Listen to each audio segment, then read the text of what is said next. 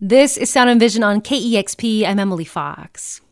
Fantastic Negrito signed to Interscope Records under the name Xavier when he was in his 20s.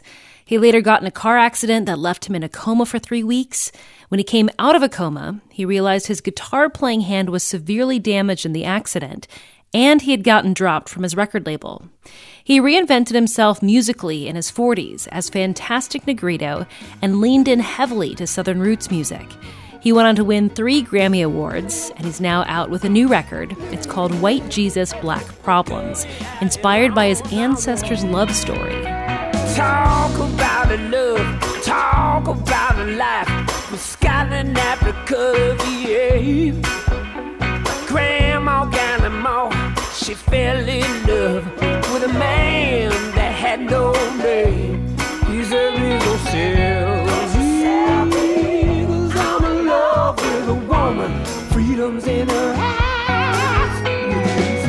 During the pandemic, he discovered that his grandparents from seven generations ago were a white indentured servant who had a relationship with a slave. Their mixed race children were able to be free after seven years of indentured servitude. And this was back in the mid 1700s. Got on my laptop and I just started, I don't know, browsing because I had time. I was doing things I never do, which is I checked inboxes, which I never do because you go to check them and it's just too much stuff. So I just give up. So I, I really was sitting there for hours and I get to this message that was a year old. And it was from someone that said, Hey, you're my cousin. We're related. I, I thought, yeah, maybe, I don't know. So I, I click on the links and I get into the ancestry site and I go just towards the documents and I start to see that the first thing that's revealed to me is that everything my father has ever said about himself was a lie. In terms of his ancestry or something? In, in terms of ancestry, ethnicity, where he was from. He had been married before. He, there was other children. I mean, it was this was because my dad was born in 1905. My mom was 33 years younger than him, so he just made up stuff. And I saw his real name for the first time. My real last name for the first time. And that's when I thought, wow, white Jesus, black problems. I mean, to think that this guy born in 1905, a generation removed from slavery, had to just create this identity to kind of navigate the, la- the landscape at that time. So I went to my mother's maternal side, which was always peculiar and strange to me because they were very well dressed. One guy looked white, but he's it says mulatto on his um, census. I keep looking at the census and I say, the year that they were dressed that nice, it was the year of slavery. And I thought, wait a minute, this is strange. So I look further and it says, oh, registered free Negro. And it just rung in my head like a gong, registered free. And I felt a lot of different emotions, different from finding my enslaved people. I felt almost guilty. I don't, I know that must be um, strange for people that aren't African American, or if you are, like, but I, to be honest, I felt guilty, like, like we gotten away, they gotten away with something. Here they were dressed fine and free, and then their brothers and sisters were enslaved right down the street. This is in Virginia. And um, I started Googling, and it said, hey, they're in Virginia during this time. There were, in fact, 50,000 free Black people. And I thought, wow, that's a narrative like so I start to look at um, their parents, the fourth generation, which was a surprise that I could go there, being an African American. We can't go to our fourth and fifth generation, but it's uh, I'm you know I'm on the computer. It's like fourth generation free, fifth generation free, sixth generation free, and so then I'm like again feeling strange. I think I get up and I'm walking around. I think, wow. And this may reveal something about me. I thought, man, if there's reparations, I may not even get all of them. I mean, what a horrible thing to think, but I have to, I'm being honest. I'm like, why did I think that? I felt it was not a very particularly good feeling, it was very odd because it was outside of the narrative that I was used to. So here I am with my free Negro blood sitting at the computer. And then I get to this seventh generation, but there's just a woman, there's no man. So I thought, okay, I, I figured it out she must be like Sally Hemingway, and the master had kids with her and set them free, right? I was wrong. I read a document, says Elizabeth Gallimore. I memorized this. Elizabeth Gallimore presented in Amelia County Court in 1759 for unlawfully cohabitating with a Negro slave and having several mulatto children. Wait a minute. If they're mulatto, then she's white. And then I just was in disbelief. I, the whole world, I looked outside, it looked different. And I thought this mistake. And I went back, I traced it again, and it goes right back to this family of uh, the Gallimores. And uh, I have 14 siblings. So, I mean, I've got doctors, lawyers. Call my brother, who's a PhD in history. So, that happens when you got 14 siblings. And he's he's like just as blown away as I am. And I sent him the documents, and he goes, oh, "Okay." He figures it out from the language. Bound apprentice means our seventh generation grandmother is a indentured servant. Gallimore, that's you know most likely Scottish, not Irish. He figures it out. He goes, you know, they lived in close proximity in the mid 1700s. America wasn't a country yet. And so then I just said, okay, I got it from here. And so I just filled it in and I'm like, okay, she's probably cleaning up inside and, you know, stares outside. And, oh my God, this, this glorious, sweaty, melting chocolate bar hunk in the sun of a grandfather, my grandfather. And she's probably like, oh my God, they said these people were animals. They said they weren't human. But honey, it looks human to me and delicious and delicious. So yeah, I, am being silly, but yeah, I, you know, I just used my artistic license to construct this love story. And I was, I was like, this is the most punk rock thing ever.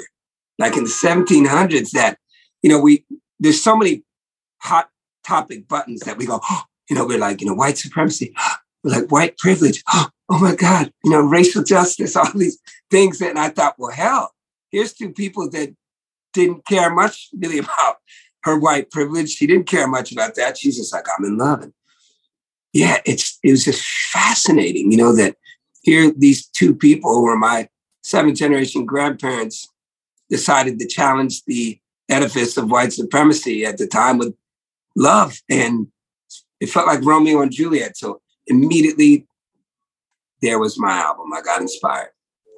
So, I mean, with their story, again, your your seventh generation great grandmother marries uh, a slave, which I understand. Did you ever find out what his name was? No, he's. I don't think it even said married either. I didn't find any uh, okay idea that they married. But what I did, I, it says an unnamed Negro slave. So I named him myself Grandfather Courage grandfather courage. And then but at some point i mean there's a song called Nibbadip in in this album where you talk about her having to go to court because of of this relationship. And they dragged her in a court on May 4th on a cloudy rainy day.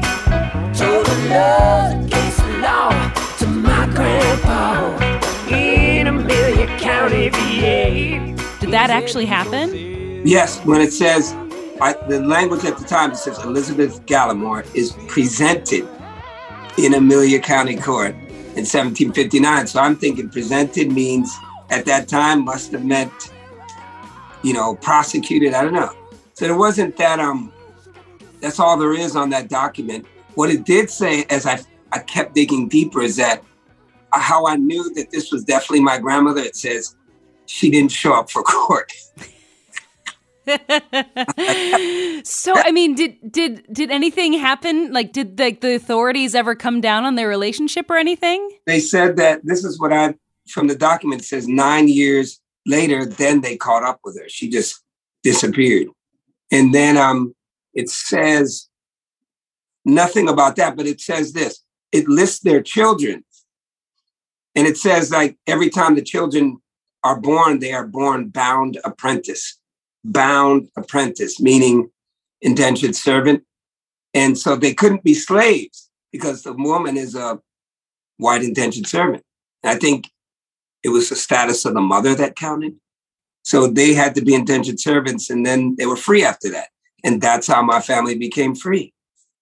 And and I just thought, wow, this is just carried on through generations and that we could do something. You, you know, people are like, how did you survive your coma? And just keep going. I have these people in my blood, man, that there's that the obstacle becomes the fuel. I know myself now. I know I, I come from some courageous people, and, and who knew I was 28% European? I mean, I had like where, you know, but but it's um yeah, it's amazing because then I did the DNA test after that. So I came from a long line of people who didn't give a damn and they mixed. And I think, you know, people are like, oh, you're you're non-traditional and you're a, a genre bender and you yeah. And I think, yep, just like my grandparents. I'm like them. Yeah, I mean, I was just thinking about you know your your great great great great great grandparent story, and then your personal story. I mean, so you were raised the first years of your life in a very rural white town in Massachusetts, and then when you were twelve, your family moved to Oakland, which is like a world of a difference in terms of people and culture you know, after you moved to Oakland, I understand like your dad kind of kicked you out of the house, so you're on the streets for a while. Yeah. Um, homeless as a teenager, and and I'm just curious if like your ancestor story you tell in this record just makes you reflect differently on your own upbringing here in the states. Well, I think I got to know myself better by reading about them. I understood why I felt the way that I felt about the world. It made yeah, it made a lot of things clear. I feel different about. I think I just look at race a lot differently. And, um, you know, it further emboldens the point that everything can be accomplished. And I have this fire inside of me, and, the, and there's a punk rocker that lives inside of me that always has. And I'm like, I know why. It's a beautiful thing. It's emotional, and I'm very happy and I'm very, very proud of them. And I really wanted to honor them. So I made an album I made a film and I wanted, I felt like they were tapping me to tell this story, the story of how people got something done. That's what I take away from the story. And I want the world to take away is that at times it feels like we can't get anything done. And here were two people that should have never gotten anything done together, and they did. And I thought, that inspires me, and I hope it inspires people. That was Fantastic Negrito talking about his new album, White Jesus Black Problems. He'll be performing at Seattle's Neptune Theater on Wednesday, June 15th.